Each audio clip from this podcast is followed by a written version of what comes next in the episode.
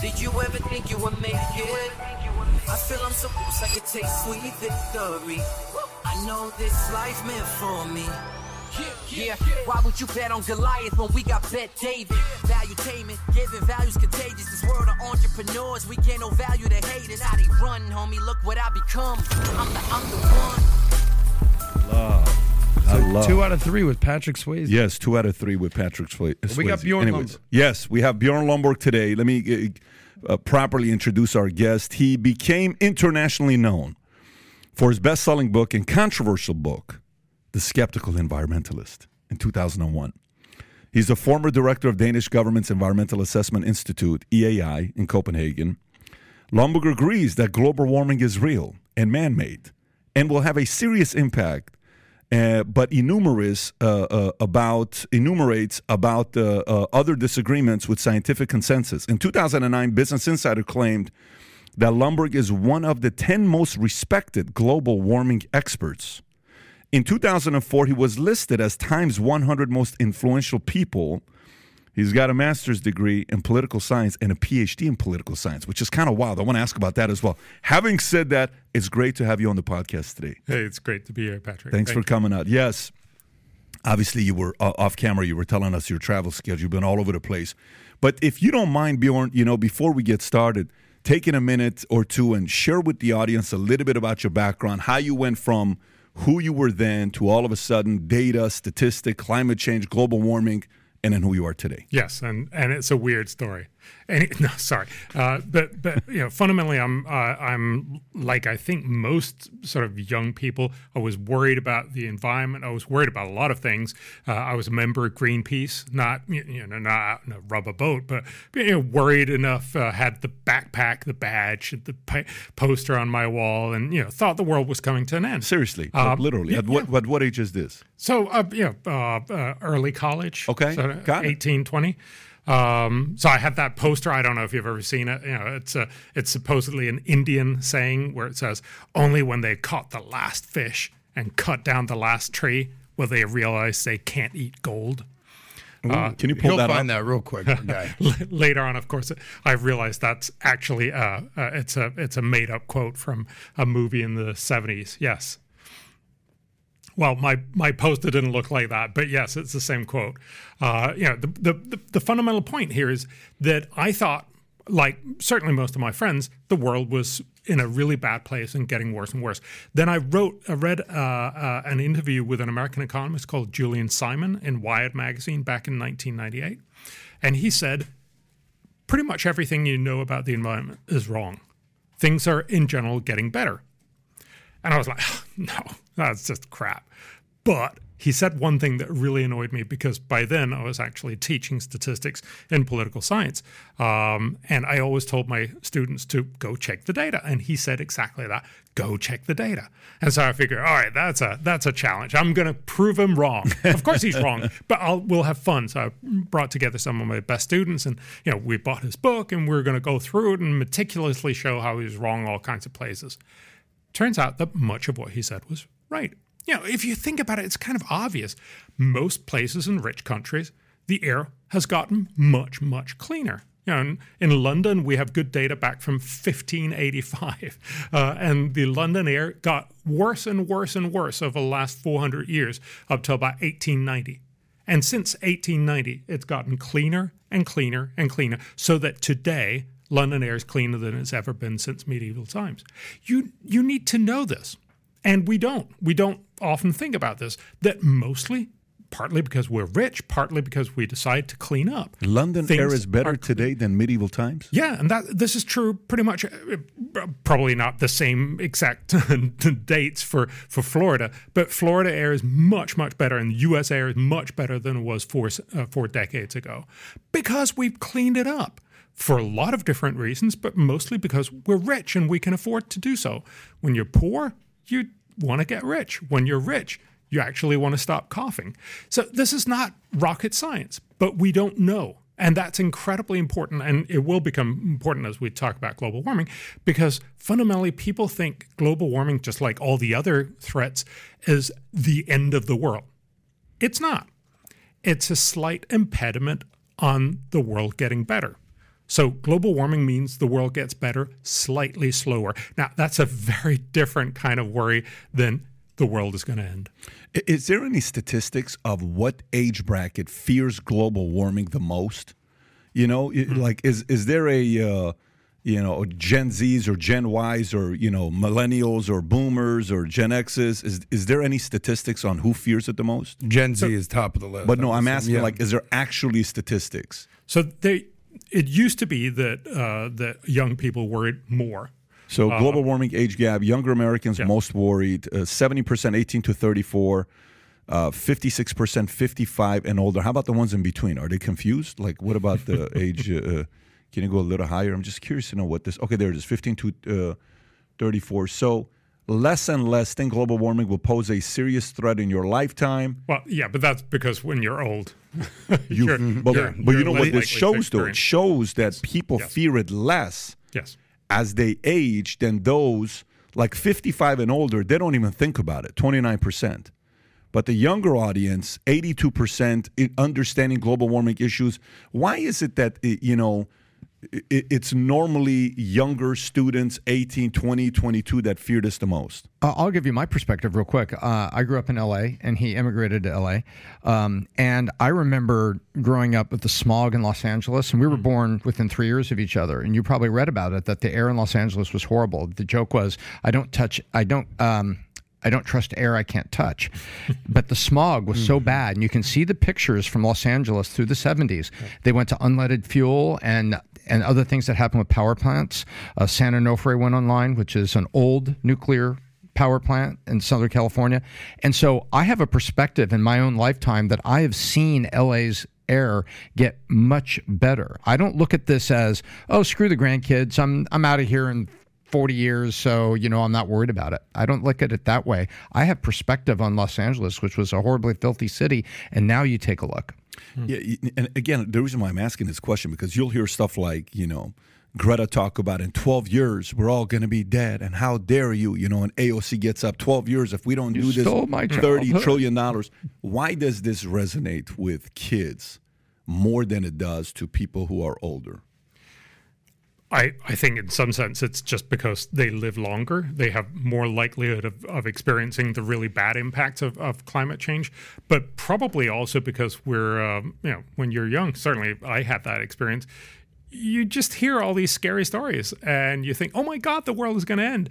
Uh, if you're a little older, you've heard a lot of other scary stories. I mean, if you think back to the first environment summit in the, in the UN in 1972 in uh, Stockholm, uh, the head of that uh, environment uh, conference told the world, we have just 10 years left in 1972. So, you know, we constantly hear this, and, you know, there's always the next thing around that's going to destroy us all. And once you've heard a few of them, maybe you become a little more skeptical about the next one. And you should. Look, there's a real there are real problems and certainly it was a real problem in, in Los Angeles with the uh, with the air pollution but we fix these problems and remember we fix them by being smart so you know the main thing that actually fixed the Los Angeles uh, air pollution was the innovation of the catalytic converter It was the you know because most air pollution in Los Angeles is caused by cars.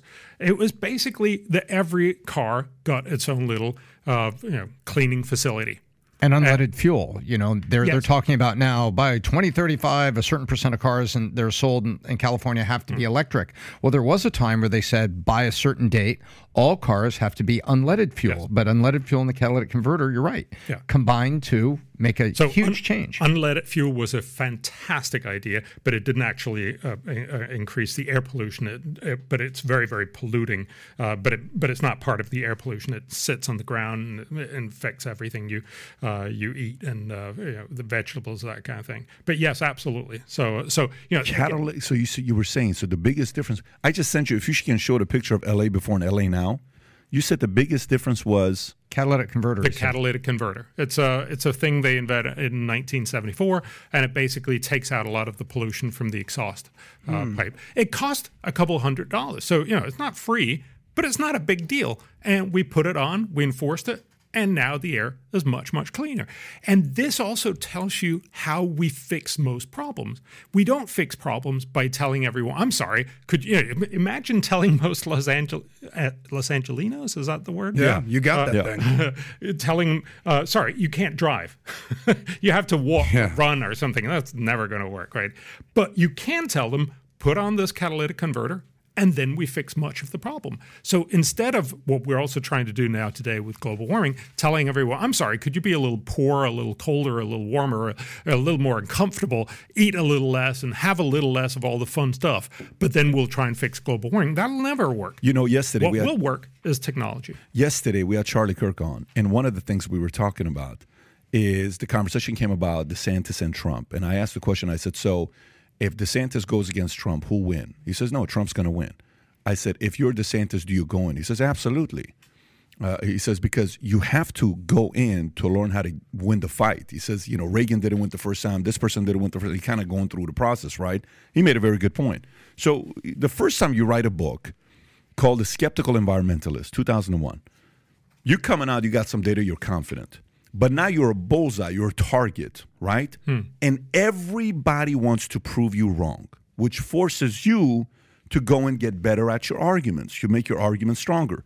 What areas at first, when you wrote your first book, where were some of the leaks where you're like, oh, okay, these guys do have a good point. Let me go look at this a little bit further. Oh, okay, I didn't think about this one here. Oh, no, I am right in this part. Because I know the whole thing when you went back and forth, they wanted to say that your book was an opinion piece. And then I don't know how many people wrote against 267 people appealed to say, I can't believe you're doing this.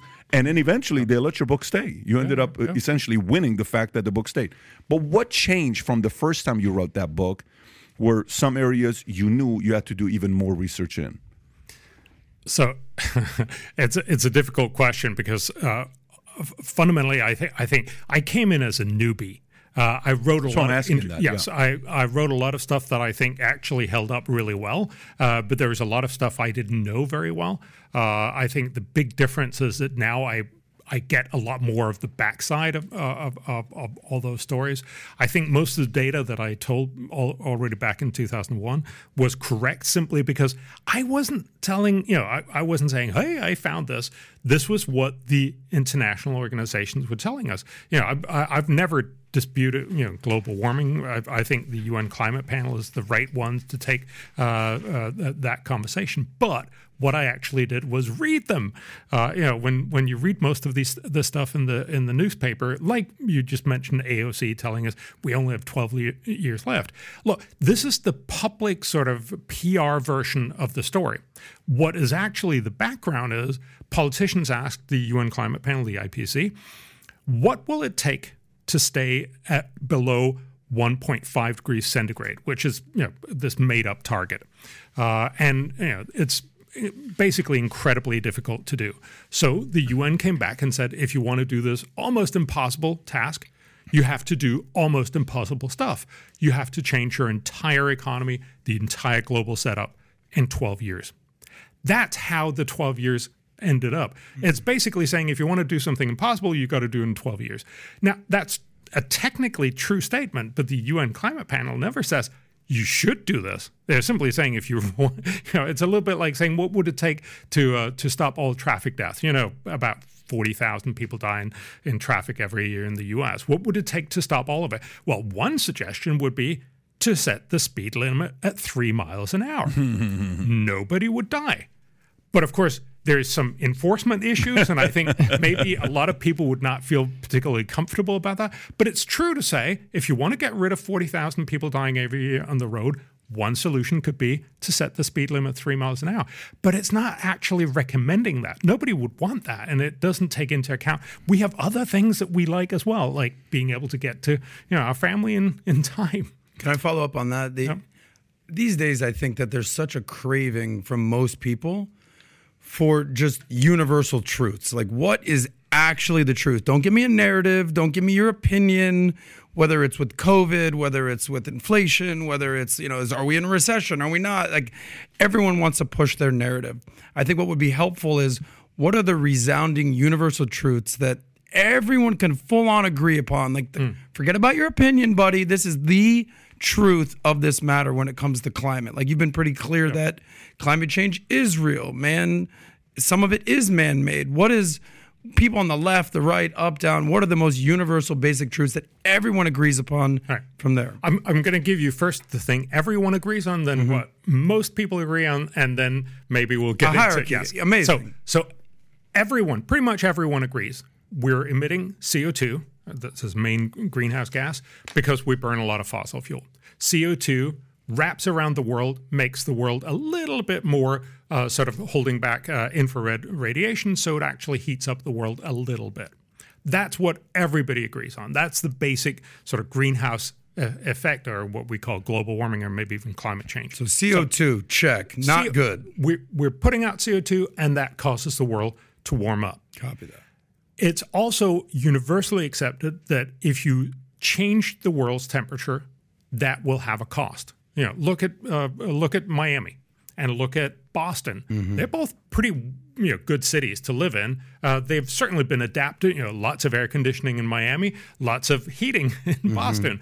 Both of these places would be off if the temperature gets warmer or if it gets colder because all of the infrastructure all the buildings have been built to that particular temperature. If it gets warmer you know miami will have to put in more air conditioning and boston will have to put in more air conditioning. And likewise if it gets colder you'll need to have more heating both of them. So it's fundamentally costly when the weather or the climate tracks off from what it used to be. That's the main reason why global warming is a problem Global warming is a problem because we track off from what our infrastructure is adjusted to everywhere on the planet. It's not the end of the world. You know, a couple of degrees uh, uh, temperature change is not suddenly going to make Miami or anywhere else unlivable. It's just simply going to pre- present somewhat of a problem.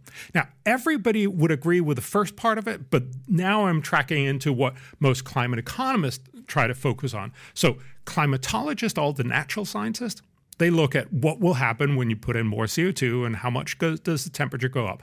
But economists then try to say, what's the total impact of that? What are all the bads and ups, uh, the positives of that? Remember, as it gets warmer, uh, we'll also be able to produce more food. We'll have more growth days many places in the world because CO2 is also a fertilizer. We'll also have more green stuff. We'll probably be able to uh, uh, produce more. Overall, when you add up all of this, it's a negative. That's why it's a problem. But you need to add up all of it. Most economists will tell you that the impact of global warming over the century will be in the order of, say, 4% of GDP. So it means that by the end of the century, if we do nothing about climate, it'll feel like we're 4% le- less well off than we otherwise would have been. There's two It's almost like inflation for the it's, world. It's it's like a, a couple one or two years of recession over the next 80 years, which is why most economists say it's a problem. It's not the end of the world. This is not 100%.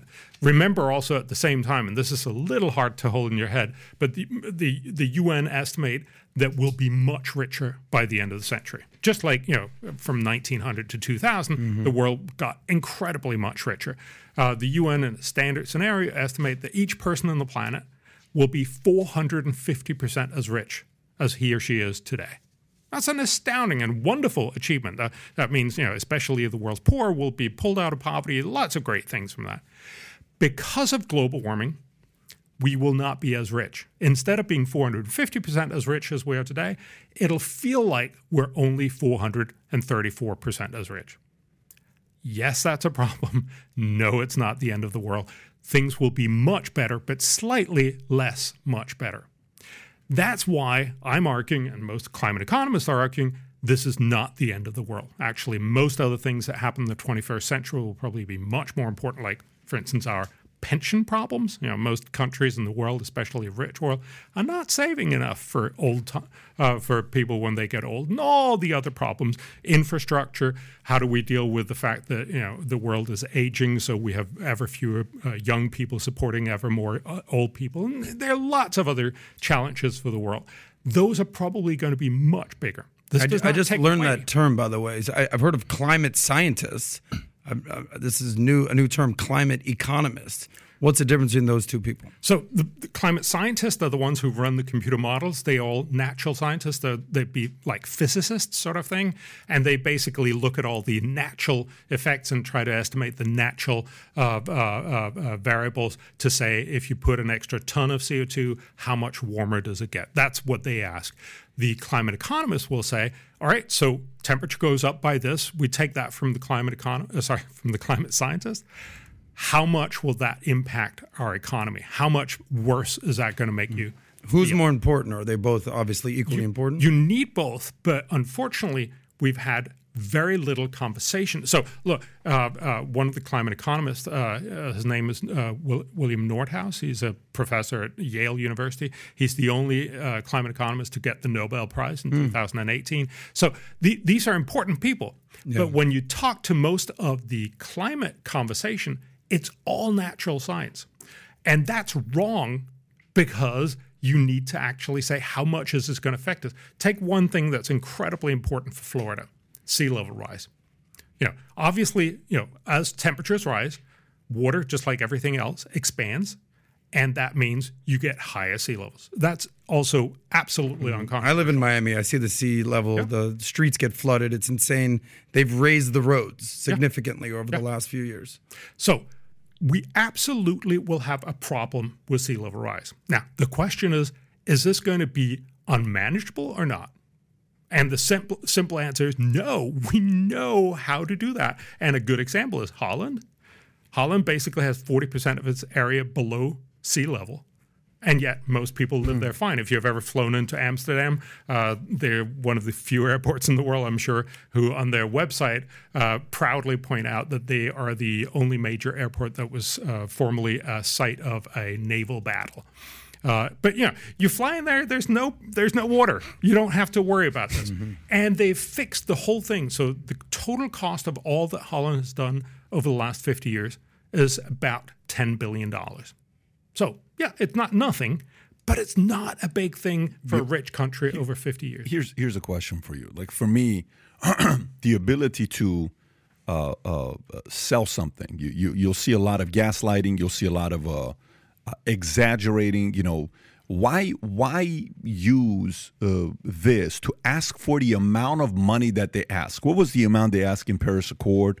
Or even AOC's uh, uh, proposal. I think AOC's was 30 trillion. Yeah, probably Paris Accord, Paris Accord was around what 100 trillion. The, the number is a big number. They're, they're like ridiculously yeah. large numbers. And yeah. but you did a video and you said the fact that the improvement, you know, it would only improve the temperature by what 0.3 degrees. I think that that was the number that you said in in a uh, in an article with the Paris Accord, 100 trillion dollars.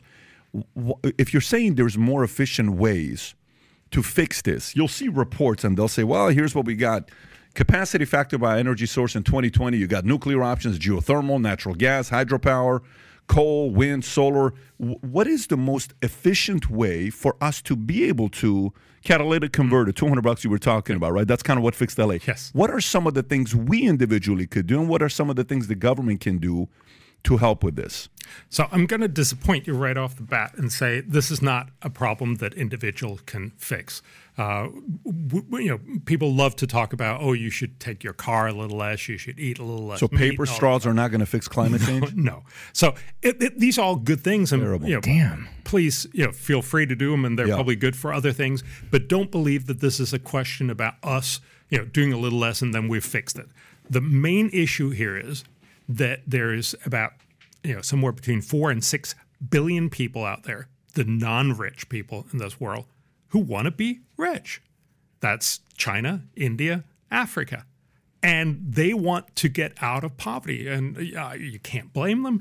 They will want to do that by, by, producing much more, by becoming rich, just like we are. And that will emit a lot more CO2 unless we have a different technology to take over. And that gets back to the whole point of the catalytic converter. Instead of making this about us feeling guilty right now and we got to cut in the next three years, which will be fantastically costly, lead to a lot of uh, uh, voters saying no. Uh, you know, that's if you remember back in France in 2018, you had the yellow vest that were basically revolting because mm-hmm. they said, "I don't want to pay more for my gas," and you will get these sorts of protests once people start seeing the incredible price hikes that those kinds of policies uh, will lead to.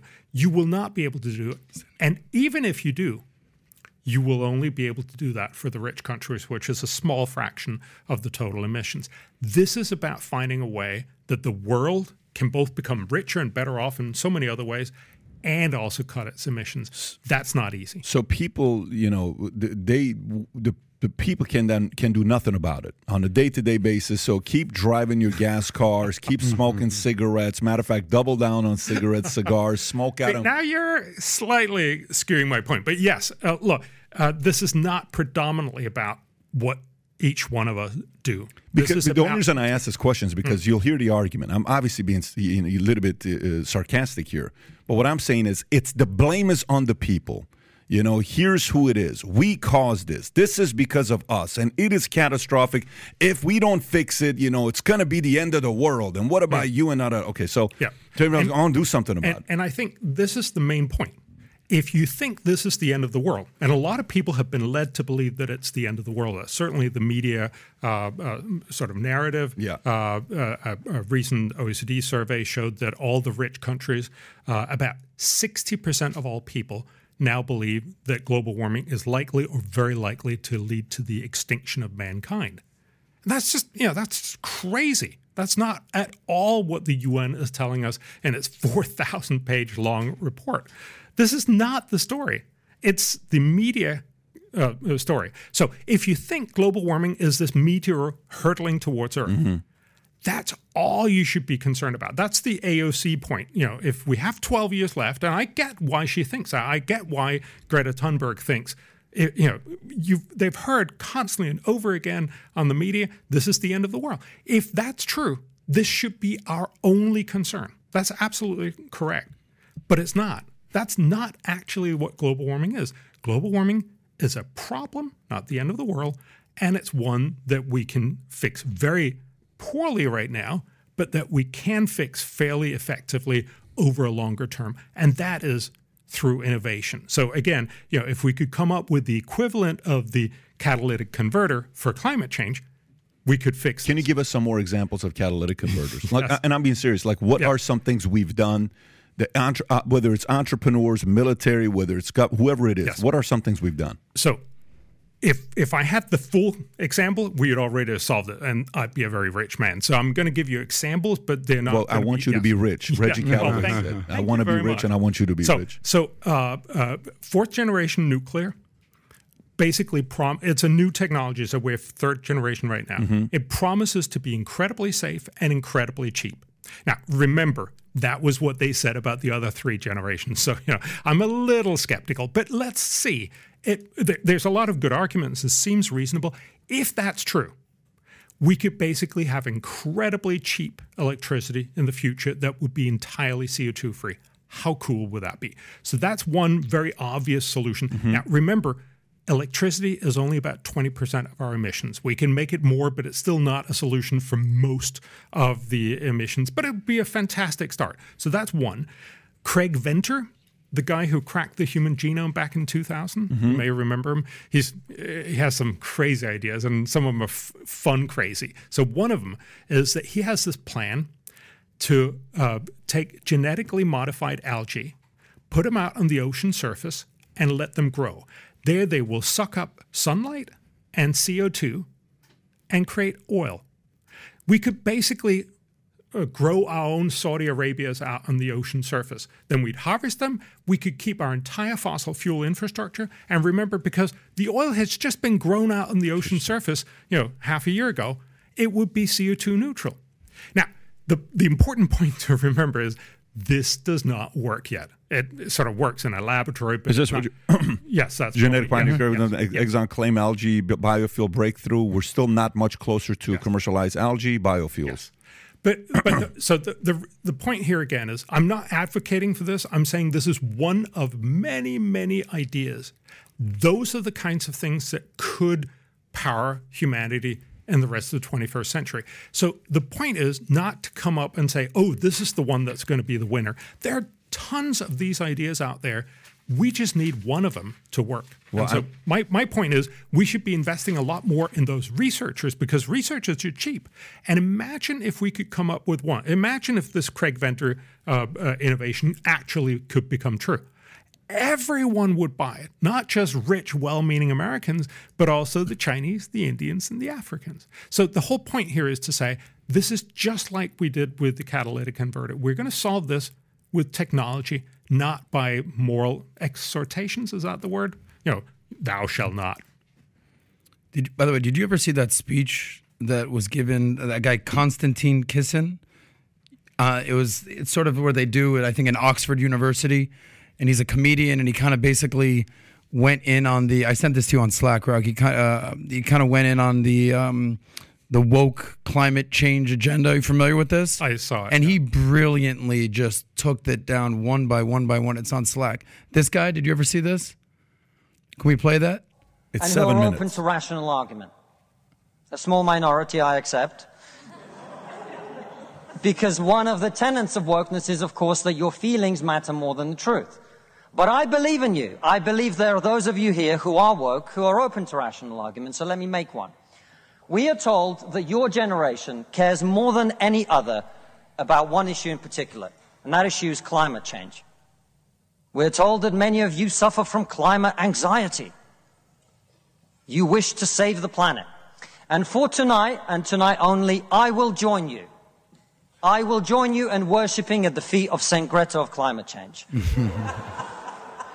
Let us all accept right here, right now, that we are living through a climate emergency and our stocks of polar bears are running extremely low. I join you in this view. I truly do. Now, what are we to do about this huge problem facing humanity? What can we in Britain do? We can only do one thing. You know why? This country is responsible for 2% of global carbon emissions. Which means that if Britain was to sink into the sea right now, it would make absolutely no difference to the issue of climate change. You know why? Because the future of the climate is going to be decided in Asia and in Latin America by poor people who mm-hmm. couldn't give a shit about saving the planet. And that I don't know if we want to continue watching You the video, but this Yeah. goes to your point where it- you you talked about China, India, and Africa, and he, he added Latin America. They are concerned of poverty. Yes. That's their main concern. So we have the luxury here in the United States or in the EU to things are so good. We forget how good we have it here that we'll move on to other issues that are so magnified beyond our daily living that we all right we're going to saint greta of climate change right hmm. whereas people struggling to put food on the table in poorer countries or countries that have had famines or countries where wealth inequality is completely exacerbated their day-to-day living concerns are not the global climate and that's kind of what you were saying initially right Yeah, yeah, and and and look, we got to realize that we're not going to fix climate change. Again, his point is absolutely right.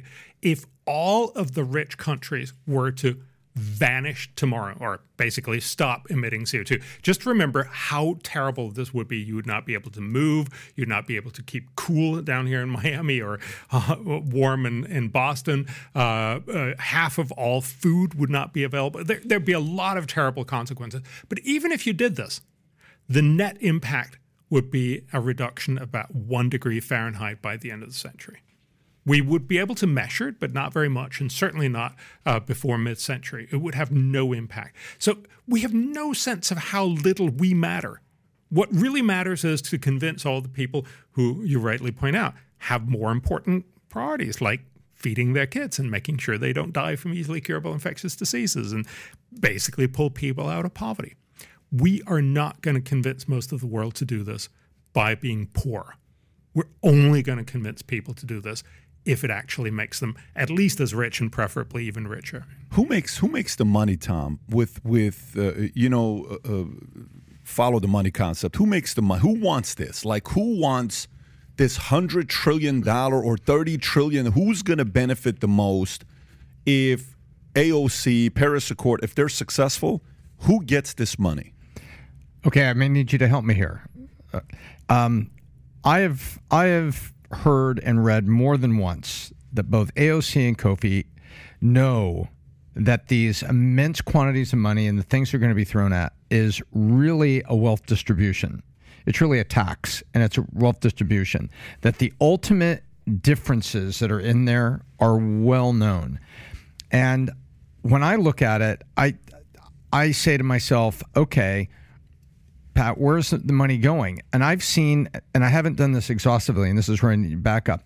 I see traditional energy companies getting billions of dollars in grants to go study, well, algae biofuel, which seems on the surface to be a very interesting and good thing. But I, I kind of see a lot of that happening. But what I don't see is, hey, you know what? One half of China is living in poverty we cannot even fathom because we, we don't see it. It's the the visuals are suppressed, and they want electricity, a washer, dryer, and a car. And when you multiply that times billions of people, it's not one percent. It's five, six, seven percent. Correct. That's really what we're talking about. Is the modernization and mechanization of the large poor economies results in tremendous amounts of CO2. Now, which is also the argument for Gen 3, Gen 4 nuclear and electric cars that are recharged by the cleaner, more efficient nuclear so that you get out in front of the creation. But but where do you where have you because this is what I've seen with the, with the money. The money's going in grants, the money's going to think tanks. It actually doesn't end up on the table of uh, to to help make lives better on, on a on a lower CO2 basis in Uganda. So, so absolutely, it doesn't go to Uganda. But I would actually argue that that the grants are the kind of things that I'm also arguing for. That's the uh, research, but that's a tiny fraction of where the money goes. The vast majority simply goes to buy stuff that we already know. In your research, in you're talking about like the consensus groups, like the no, one no, that was no, in Australia. I'm, no, no, no, I'm, I'm talking about that we you know we should absolutely be researching the fourth generation nuclear power plants or the uh, uh, the uh, uh, uh next generation biofuels, those kinds of things, because that's really really cheap. That's basically buying researchers.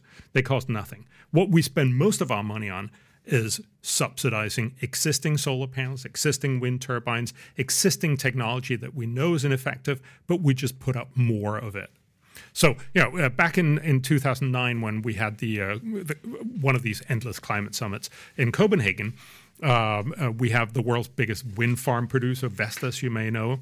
Uh, and so when everybody in the world descended, we were going to save the planet back then. Uh, and uh, on all metro stations, Vestas had put up posters and uh, you know uh, uh, uh, advertising everywhere where it said make a good climate deal. Now they, they're probably nice people and they want to do that, but it's also very clear that they would make a ton of money from such a good agreement, right? Because that agreement because they're going to go build wind farms yes, out of out of their product. It basically says use a lot of Vestas products. So yeah, follow the money is what you're saying. There's going to be a well, it's it's not surprising that there's a lot of money uh, when when you distribute uh, you know a hundred trillion dollars. A lot of people are going to get rich, but but I think also politicians love this for not predominantly because they uh, it's it goes to any particular place, but because they get to distribute the money, and because politicians live off of uh, uh, producing fear, if you will. They get to say the world is ending, but if you vote for me, I can make it stop, kind of thing. And that's an incredibly powerful metaphor. I want to show you this. If you can go up to the Vitamin article that was written about new vaccines analysis that, that just came up of uh, uh, uh, you have the link. If you just go to vitamin.com, it'll come up. Just go to vitamin.com. It's on the home. Rob, just go to vitamin.com. It'll come up. Go to vitamin. There you go. It's on the top right. Story right there to your right. Perfect. Okay, so if you look at this, so new vaccine analysis reveals 300,000 excess U.S. deaths, 147 billion dollars in damages. We are living in one of the most revealing uh, years of our lifetime, particularly when it comes down to glorious life-saving COVID-19 vaccine. But just how life-saving is it, or was it? Time reveals all. As research continuously points to the vaccine's ineffectiveness, especially how it was initially sold to Americans. Recent data keeps exposing its uh, f- uh, fallacies and fatality. According to researchers, behind a new analysis by Human Projects, a wing of Portugal based research from fi- uh, Phinance uh, Technologies and the U.S. COVID 19 vaccines injured 26.6 million people, disabled 1.36 million people, and cost 300,000 excess deaths. The economic cost of damages resulted in $147 billion in 2022 alone. Researchers behind vaccine damage projects said they ought to estimate the human costs, including deaths caused or haste, has, hastened by the vaccines, as well as the impact of the overall economy of each aspect of the vaccine damage. So if you go a little lower, this is from Edward Dowd. We had him on a couple week, uh, what is it, a couple months ago? yeah, a ago. couple months ago, Ed Dowd. So he, he shows the numbers at the top, estimated human cost, estimated economic cost, injuries 89.9 billion, disabilities 52.2 billion, excess death 5.6 billion, but go all the way to the bottom, all the way to the bottom, all the way to the bottom, all the way to the right there. Okay, right there on that tweet right there. Pfizer Moderna in 2022 combines uh, COVID 19 vaccine revenue in the U.S. of $11.5 billion. So for every $1 they made, it cost the U.S. economy $13. Jesus. Quite the negative social, uh, societal ROI, largest crime seen in history. Multiply this across the globe, numbers. Now, you have to know that this research is coming from this organization. You have to go test the research. You have to go do your own uh, uh, due diligence on this to see where it's at. But Ed Dowd is also a data guy. He's done very well for himself. And he went from being a financial guy to wanting to study all the statistics, wrote a book about it, and boom. Everybody wants to talk about it and, and read about it. But here's the question I asked this because we went down this rabbit hole with COVID and we thought, oh my God, it's going to be amazing. It's going to be great. A New York Post story came up that said, with the expert COVID uh, view blown up, green terror must be next. Okay, this just came up uh, a month ago. I'm sure you've seen the story. It is necessary to consider with the arguments of courageous skeptics like Bjorn Lomborg and others who have long documented the disconnects from reality in the climate change discourse. Despite the alarming predictions of climate catas- uh, catastrophes, many of these forecasts have been consistently off the mark. For example, at the 2021 Glasgow UN Climate Summit, John Kerry claimed we have now only nine years left to stop global warming. That's pathetic to even mm. say something like that. This followed Prince, now King Charles 2019 claimed that we had only 18 months left, and AOC claimed the same year that we had only 12 years left. At least she's more optimistic. These predictions conflict with the 2004 prediction with the British Greens that climate change would destroy all human civilization by 2020. Thank God we're still around. Additionally, the climate refugees prediction has been repeatedly overblown. In 2005, the United Nations Environment, Environment Program forecasted that 50 million climate refugees would be created by 2010, but this massive migration flow failed to materialize. The proposed solutions, such as banning gas stoves, mandating Teslas, and eating mealworms, are nonsensical, nonsensical and cater to the emotions of rich progressives rather than addressing the actual risk of climate change. So, this is the part where the average person is sitting there who doesn't have all day, all night, doesn't get paid to do research. They have a family, they have a wife, they have kids, they have a husband, they have a job, they have responsibilities, they have things they want to do. They want to take care of their health, they want to increase their financial situation in a better place. But they're trying to reason and say, okay, Mr. Expert, Mrs. Expert, okay, government, you're here to help us. Every time you do, I'm a little bit worried and paranoid. Why was it that COVID, that was supposed to be so beneficial for us, for us to go do all this stuff with vaccines, now everybody's turning around and not looking good, especially the experts. If that's the case, you ask for all this money. Why should we trust you with, you know, climate change? Mm. Maybe you're using the same, you know, m- method to get money out of us and use fear tactics to get us to fall for this crap.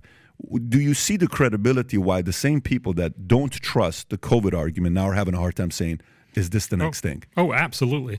Uh, so, Patrick, I'm, I'm uh, again, I'm the kind of guy that will read the UN climate panel report and actually mostly believe that the climate scientists are doing good work. But some of their uh, policy recommendations are not very good. I would probably do the same with the COVID. I'm, I'm not. I should just say I'm not a COVID expert whatsoever. But you know, I, I know a lot of these people. You know, fundamentally, I, I probably don't. I would tend to not agree with the with the whole idea that vaccines were a terrible sort of scam. But it was very clear that we were being told in the COVID conversation that this is going to be the end of mankind. We need to do mm. drastic things. And one of the drastic things we did, which a lot of people were already skeptical about when we did them, was to close our schools we now know that that was a terribly bad idea in so many different ways. Uh, so the World Bank has uh, shown that you know it basically costs a lot of kids you know a year or more of their education around the world, and this makes kids everywhere poor. Uh, the World Bank estimate it will cost the world about 1.4 trillion dollars per year starting in 2040 uh, because these kids will now be out in the employment market and they will be less productive because they just lost mm. a year of schooling around the world. This is terrible. And we knew back then what that tells you is we need to have a less biased conversation. We need to have an, an, a conversation where it's allowed to say, wait a minute, is that a good idea? And that was not allowed because we're so panicked in the COVID conversation. And likewise, we seem to be so panicked in the climate conversation that we often don't ask the same question. So I absolutely agree with you. We need to ask these questions. And I think a lot of experts seem to just jump on this one solution. No, the solution, no matter what the problem is, the solution is always solar panels and wind turbines, no matter what you ask. And that's probably not correct. It's a little part of the solution, but it's not a very large part of it. Can I can I challenge something you said yep, uh, respectfully? Please. You just said let's have you a. Can le- also do it un- unrespectfully. No, damn. well, within arm's reach of you, I'll do it respectfully. okay. um, you say let's have a less biased, you know, discussion. How do you do that when so many of these scientific things inevitably become political, and political has policy, and policies usually got two sides of the aisle regardless of the, the, the country you're in. Because in, in politics, I think we can agree boogeymen get created. Each side creates the boogeyman, and then they can control the outcome, which leads to policies and benefactors. In the case of COVID, COVID was a boogeyman. The control was masking and civic controls. Policies got put in place for education. The benefactor, now we turn out billions and billions of dollars went to pharmaceutical companies and others. That's always where it is. How do you have a less biased discussion on this? This is mm. my question for you and my challenge to you, because you yourself have twice been part of a good not good natured, but good logical attempts to create like the Copenhagen uh, consensus, the Australian consensus, and both of those failed. How do we have a, a less biased conversation yeah. on this? I should just say Copenhagen consensus hasn't actually failed yet, at least. No, but, no, no. Should I'll, I say? Get, okay, yeah, so should I say that yes. they didn't come to consensus? There was an awful no, lot okay, of shouting. Yes. Oh God, yes. So anyway, you're absolutely right. Look, I may be a little. Um, uh, uh, Pollyannic? Yeah, well, or naive or or or hopeful. Uh, I tend to believe that when you work with people who disagree with you a lot, it's worthwhile to be polite and it's worthwhile to try to sort of you know uh, engage them in in uh, in polite conversation because it also makes all the people who listen in much more likely to say, "Oh, maybe he has an argument." And and so I, I agree with you that that it is hard to get people, especially you know, sort of in the very religious uh, uh, environmental movement, to get them to move. But I think, and and that's back to you, Patrick, your point of saying, you know, most most people have kids to pick up from school. You know they have other and more important things to do. And and and and so in some sense it's about convincing them that there is a problem for instance with climate change but it's not as big as it's been promoted. It's not the end of the world it's a problem. And many of the solutions are actually quite expensive and will deliver quite little. And having that conversation and having it respectfully, I think, can help make it more likely that many people are going to say, all right, I actually I, I think that that makes some sense. Maybe we should start looking more for where can we get the biggest bang for our buck? What can we actually do? And that of course goes back to the whole idea of saying this is all about research. This is about making sure that we find these innovations that'll make the world uh, able to to do this at an affordable cost. Right, because you go back to Al Gore, he created the boogeyman, Inconvenient Truth, mm. and we'll jump to Pat in less than 10 seconds here. But we just read here that the Great Barrier Reef, the pictures he showed was a natural life cycle happening on one side, and there was actually a monstrous bloom simultaneously having on the on the other side. And now the Great Barrier Reef is actually bigger. So what what you know Gore would be accused of, not accused of, but proven rather selective imagery and editing in building that. And then the polar bears have come back and everything. So it, people go, oh, well, you said this about COVID, you said this about inconvenient truth, and you were wrong, and you were wrong, and you were wrong. Yeah. He won an Oscar for that. Correct. And now we look back. 2006 won an Oscar for that. Well, let's just say No opinion. Oscar We can factually possibly say- not the best scientific indicator either. Mm-hmm. But the point yeah, is, but to yeah, you, yeah. you said we understand that. I stopped watching the Oscars a long time ago. But the, I mean, this year the movie that won. Or the, the, anyways, I don't even want to get into it. It's very weird what things they do there. Mm-hmm. but you know, to the average person, being an Oscar award-winning documentary means you kind of know what you're talking about. Yeah. You know, the whole film created media critic collective rating. Rotten Tomatoes was 51% and 61% for Metacritic. If you can go to the article you were just showing a minute prior to this, uh, Rob, which you had on, uh, uh, you had an right there. It says, "Don't forget the helpless uh, critters uh, Greens love to hype up. Remember the vanishing polar bear, Keystone is Al Gore's moral panic masterpiece and inconvenient truth. Turns out their numbers are up." From two and a half to five times since the 60s. The allegedly dying coral of the Great Barrier Reef now holds more than more coral than any time since record keeping began. Yeah. This is where they lose credibility. Though. Yes, and and they should uh, because they're not telling us the full story. Now, remember again, the polar bears, and I've been pointing this out for quite a while. Uh, we have more polar bears than we've had since the 1960s. Uh, we have much more. And this is mostly not anything to do with climate change, but because we stopped shooting polar bears. You know, we actually enacted a, a, a global treaty back in uh, 1976 where we dramatically reduced the number of polar bears we shoot which has led happily to the fact that we now have many, many more polar bears. And again, one of the points I try to uh, emphasize is if you actually cared about polar bears and if you wanted to protect them even more, shouldn't we be a little concerned about the fact that we this year and every year we shoot about 700 polar bears out of the 26,500 polar bears there are. If you want to do something to help polar bears instead of, you know, not driving tomorrow, maybe you should enact not shooting 700 polar bears. Again, this is not rocket science. And if we can stop having this very, very polarized conversation, we can actually get somewhere with you know smart, simple policies. It's interesting here what you're talking about. The agreement on the conservation of polar bears came into effect in uh, May 26th of uh, 1974 in an effort to protect the species through a coordinated approach by the five polar bear range states: uh, Soviet, what is it? Russia, Norway, Greenland, Denmark, and U.S. and Canada.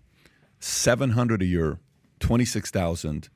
And now, uh, uh, now it's what? what No, sorry. We used to uh, uh, shoot about 15, 14, 1500, and then it went down to 700. 700, got yes. it. And remember, the 700 is is mostly in Canada because they're uh, it's Inuit that are allowed to catch them. So it's both caught by Inuit. It's also uh, sold as a trophy uh, hunting and a way to bring in uh, money to the uh, local community.